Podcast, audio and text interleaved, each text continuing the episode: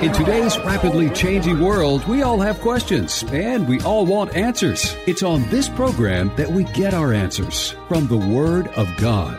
It's time for another episode of A Relevant Word with longtime pastor and best-selling author Carl Gallups.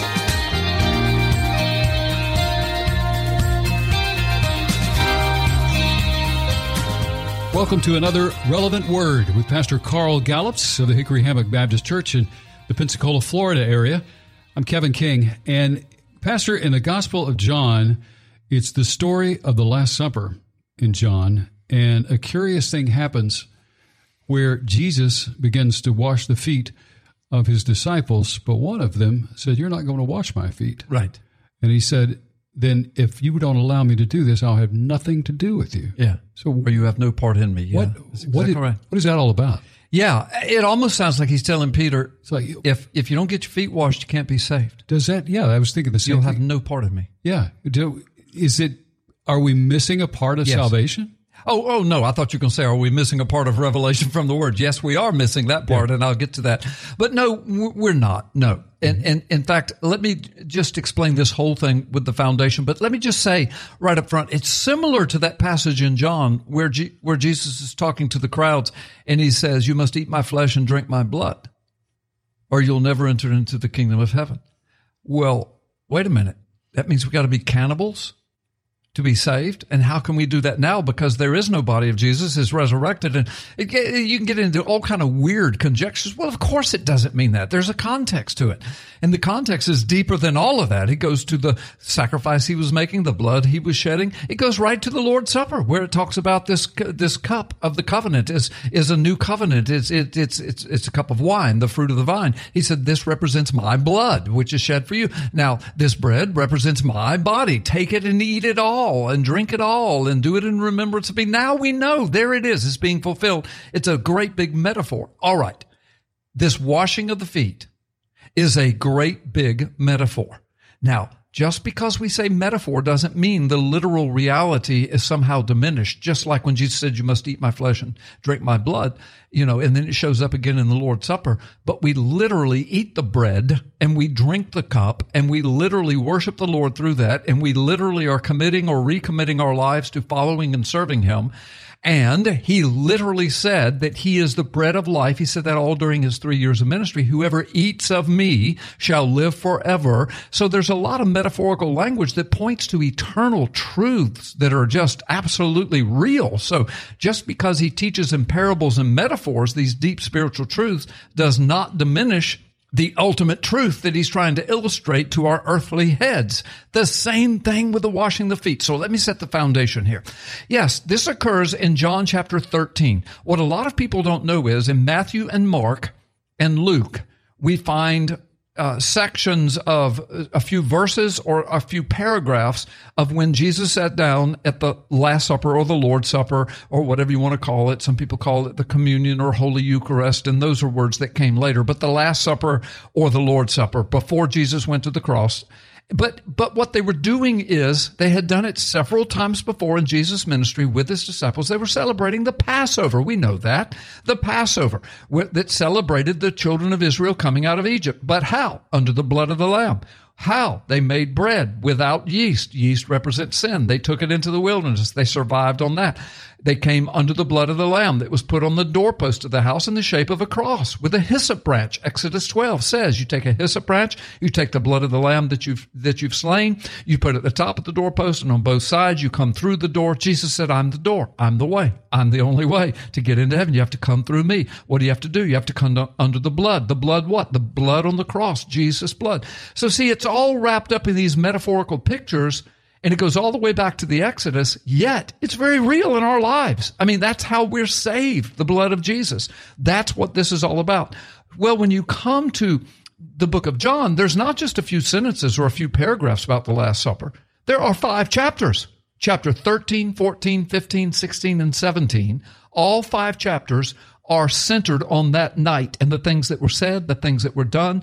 There are lengthy prayers that Jesus offered. We're mentioned in those prayers. He prays for those who have not yet been born, who have not seen the things that the disciples are getting ready to see, said, yet they will believe, they will become a part of us because what we're doing. So he even prayed for us. He does things with the disciples. He takes a Lord's Supper with the disciples. He teaches them things on that night. It's all in the Gospel of John. Five full chapters about the Lord's Supper. Now, the first thing it opens with them coming into that upper room that night, and Jesus pulls the towel down off the rack, off the wall, to a basin that's underneath it filled with water, kneels down, wraps the towel around his waist, and he takes the form of a lowly servant or as a housekeeper. And he begins to line the disciples up and washes their feet. Now, now, the problem is in modern world, we, we will take Bible passages and turn them in, into almost cultic rituals if we're not careful. That's what the ancient Jews did. They took the law of God and they put a hundred different rules and regulations around it and turned it into something that God never meant it to be. This is a description of what happened that night. It is not a prescription for all Christians through all ages all the time. And we can prove this by what happened and what Jesus said and what Peter said to Jesus and what Jesus said back to Peter. And it goes much deeper. It goes all the way back to the Old Testament, a beautiful ritual that Jesus was performing. But watch. First, it had a daily meaning then. Back in Jesus' day, we have historical records that document almost every home had a basin of water and a rack near the door with towels on it. So that when you came in or a guest came in, that when you came home to your own home, most people went barefoot or sandaled everywhere they went in that arid climate, most of it dusty and, you know, and dirty. And, and they would come in that evening. One of the first things they would do when they came in was to wash their feet. What? Was it to keep the carpet clean? No, there was no carpet. It was because when your feet are washed after being crusty and dry and nasty all day long, when your feet are washed, your whole body becomes comfortable. You feel almost like you've taken a shower, almost. And you all of a sudden feel so much more relaxed. It's a beautiful thing that happens when you come home. Your feet are washed. Now, rich people, they had servants that did that. Sometimes, if they weren't rich, a homeowner, if a special guest, like if I'm not rich and I'm having you and your wife over for dinner and you came back in that day and I owned a home, but I had no servants, but maybe I would do it because I'm the owner of the home. And that was kind of a custom. And it seems a little odd to us. You'd say, Carl, you don't have to do that. But okay. But, but it was also, I was also humbling myself before you. You are my special guest. I'm going to wash your feet. It wasn't a long ritual. It was just, hey, put your feet in this, in this bucket. Let me reach in there and scrub them real quick. They had a little brush and everything. And then you put them out and then I'm going to take the towel and dry your feet. Now go, go have a seat on, on the couch and my wife will uh, bring you a drink.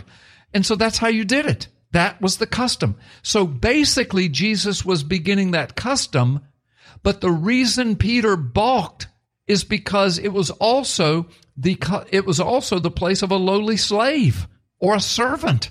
And here he is playing the part of the, the homeowner and he's humbling himself before his disciples. They know basically who he is now. They haven't figured it all out yet, but after the resurrection, they will surely know. But this is the night before the crucifixion. They don't even know that's going to happen yet. He's told them and told them, but they just refuse to believe that. But that night they would go out to the Garden of Gethsemane and the, the temple soldiers would arrest Jesus. Then they would start to get that Jesus was serious about everything he said.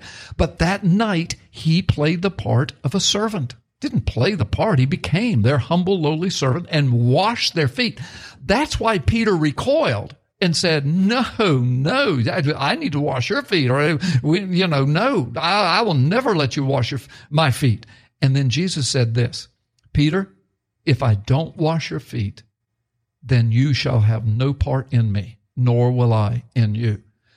That blew Peter away because I think, because they're all Jews, they're all Hebrews, I think that Peter was getting it.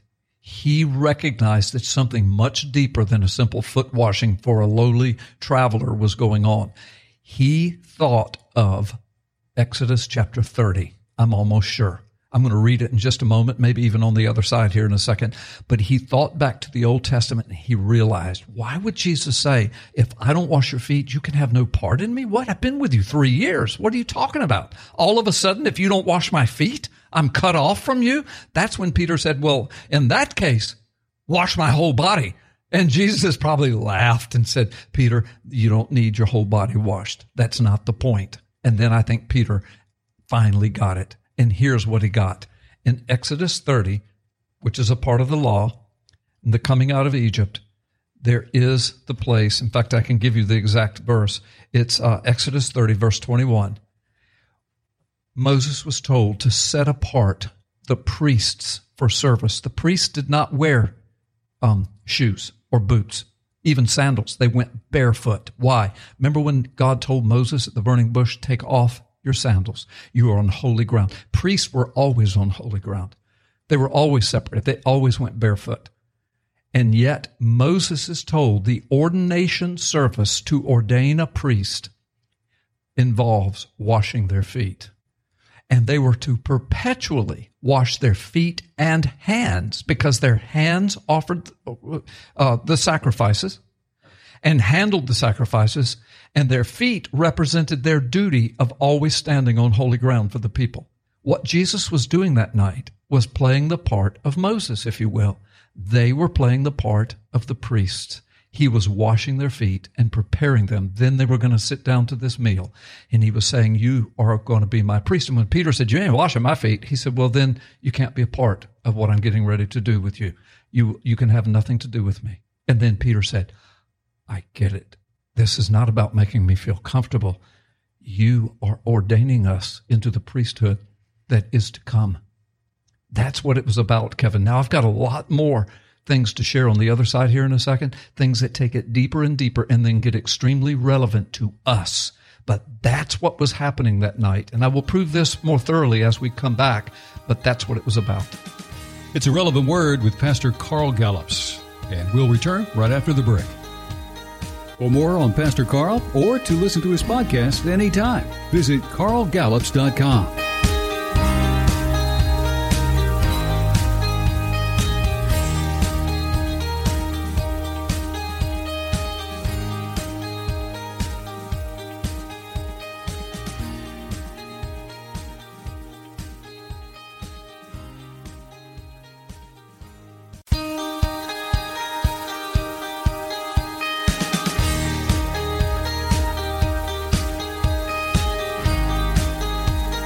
For more on Pastor Carl or to listen to his podcast anytime, visit carlgallups.com. This is a relevant word with Pastor Carl Gallups, and today we're talking about Jesus at the Last Supper and washing feet and his encounter with Peter, who said, uh, You're not going to wash my feet. And he said, Well, if you don't let me do that, you can have no part of me. And right, right. we get the big metaphor, Pastor, yeah. which is uh, he wants his disciples to be true servants. Correct. He's, he's giving a wonderful example of what a servant does, but it's so much deeper than that. Yeah, it is. And thank you for bringing that up because I meant to punch that before we went and then we ran out of time before we went away for a few seconds. But no, but but but it ultimately goes to anointing them or ordaining them, if you will, into the ultimate priesthood because he is getting ready to go to the cross. Then he's going to rise from the dead. Then he's going to birth the church. Then he's going to bring the Holy Spirit. Then it's up to the church for the next 2,000 years to preach the gospel before he returns. But in the meantime, we're his representatives. Where the Bible says we're his ambassadors. We're his witnesses. We are his priests, if you will, his preachers, his evangelists while we are on this earth. And so they were being ordained into the priesthood, but yet Jesus told them, but if I, as your master, can play the part of the servant, then you do the same with each other. So he's also giving a word to you and me, a part of the church for the ages to come, that we need to learn how to humble ourselves, to serve each other, to work with each other, to take care of each other's needs, and to love each other, and then to reach out to the world. The world doesn't care what we know, Kevin, nearly as much as they care about what we do. They don't care about what we say nearly as much as they care about what we do. Which is why Jesus was showing them, if I can do this, you can do this. But even today, there are whole denominations that, you know, have foot washing services all the time. Now listen to me. I'm not making fun and I'm not saying that's wrong. If, if somebody wants to do that, that's fine. It could be turned into a beautiful, holy occasion. But that's not what John 13 is about. It's not a requirement for all Christians at all times for thousands of years to every time you meet to wash each other's feet and to make a big ceremony out of it or almost a cultish ritual out of it. If you want, if you want to have something like that and it's all done correctly and with the right heart, I see nothing wrong with it. Not, you know, I see. It's not that I'm the ultimate purveyor of truth, but I am speaking theologically correct here. What it is, is he's just saying this general attitude of you, you be the servant of each other. Okay. Number one. But number two, Peter, think deeper here. If you will not allow me to be your servant and to wash your feet, Peter, wink, wink, think back to Exodus 30, Peter, the priesthood. Their hands and their feet had to be continually washed to be holy before the Lord. Now you're getting ready to be the chief pastor of the first church that will be born in downtown Israel at Pentecost just a few weeks from now and I'm going to wash your feet because I am God in the flesh. I'm the ultimate picture of Moses. I am ordaining you and setting you apart. I'm going to wash your feet in this ritualistic ceremony so that you all get what I'm doing. And when Peter finally got it in his mind, now Jesus, you don't find those words that I just uttered, but that was the whole point of it. That's why Peter said, Oh my gosh, uh, yeah, wash my whole body in that case. So, so he got it. I'm convinced he did. They were all Jews. They knew the scriptures. They just hadn't thought of it that way because the washing of the feet, it was just a daily ritual in Israel. You know, either you washed your own feet when you came in the house, or the house owner washed the feet, or a servant or a slave washed the feet, or the butler washed the feet. I mean, somebody did it because you just didn't come in from all day long walking around barefoot and plop yourself down on the couch or at the table and eat. You clean those feet, not because it kept the house clean, but it, because it made you clean and it made you feel better. All right. So that was the tradition. And Peter thought that's what it was. Jesus straightened it out for him. And when Jesus said it, you'll have no part of me if you don't let me do it, Peter got it. I'm convinced. And so we go back to the Old Testament. See, anything that's said like that in the New Testament, those rituals and things, there's got to be a counterpart in the Old Testament. And once we know what it is and we go back, it brings it all alive. And so here's what brings this alive. It's Exodus chapter 30, verse 21 and following where Moses would ordain the priest, Aaron and his family and all of those that would follow, and they would ordain them by washing their feet. Had nothing to do with the Jewish ritual in Jesus' day. It had to do with your feet are on holy ground. Make sure they're clean. Okay. Now, to show you how this flows over into the New Testament, we go to uh, Revel, uh, excuse me, Romans chapter 10, verse 9, a very famous passage that I use all the time, just in witnessing to people, said, if you'll confess with your mouth that Jesus Christ is Lord and believe in your heart that God has raised him from the dead, you shall be saved. That's amazing. And then Romans 10, 13, just a few verses later says, and whosoever calls upon the name of the Lord, and the implication is like that, shall be saved. There's a wonderful thing. But in that same chapter, chapter 10, beginning in verse 14, it says, but how then can they call on the one whom they've not believed in? And how can they believe in one whom they've not heard? And how can they hear without someone preaching to them? And how can they preach unless they are sent? As it is written, how beautiful are the feet of those who bring good news. Why this emphasis on the feet? Because your feet m- mobilize you. Well, we're witnesses. We're priests. If our feet are clean in the Holy Spirit, I'm making air quotes here, folks. If, if we're clean in the Word, if we're clean in the Holy Spirit, if our heart is right with God, then our feet are taking us into the culture we live in. We're sharing the good news of Jesus Christ. At that moment, we're becoming priests and how beautiful are our feet. It doesn't say how beautiful are our Nikes or how beautiful are our cowboy boots or how beautiful are our socks, our designer socks. No, how beautiful are these feet of the priests of God who are bringing good news to the world. That's in Romans 10. But where does that come from? It comes from Isaiah 52. Now, folks, listen to me. Isaiah 52 is right before Isaiah 53. I know what you're saying. No duh. Well, yes, it is. But Isaiah 53 is one of the premier chapters in the entire Bible that speaks of Jesus Christ 700 years before it happened, his crucifixion. And it speaks of his piercing. It speaks of his whipping and the stripes upon his back. It speaks of his burial. Uh, it speaks of his burial in a, in a rich man's tomb. It speaks of his resurrection. It does. It speaks of all of those things right in the middle of the Old Testament. But first, it has to be set up. And Isaiah 52 sets it up. And I could preach here for hours, but I've only got a few minutes. So let me just read what Isaiah 52 verse 7 says. Well, let's go back to verse uh, 6. Therefore, my people will know my name. Therefore, in that day, and he's talking about when he brings salvation in Jesus, this is what he's talking about. They will know that it is I who foretold it. Yes, it is I. Look at verse 7.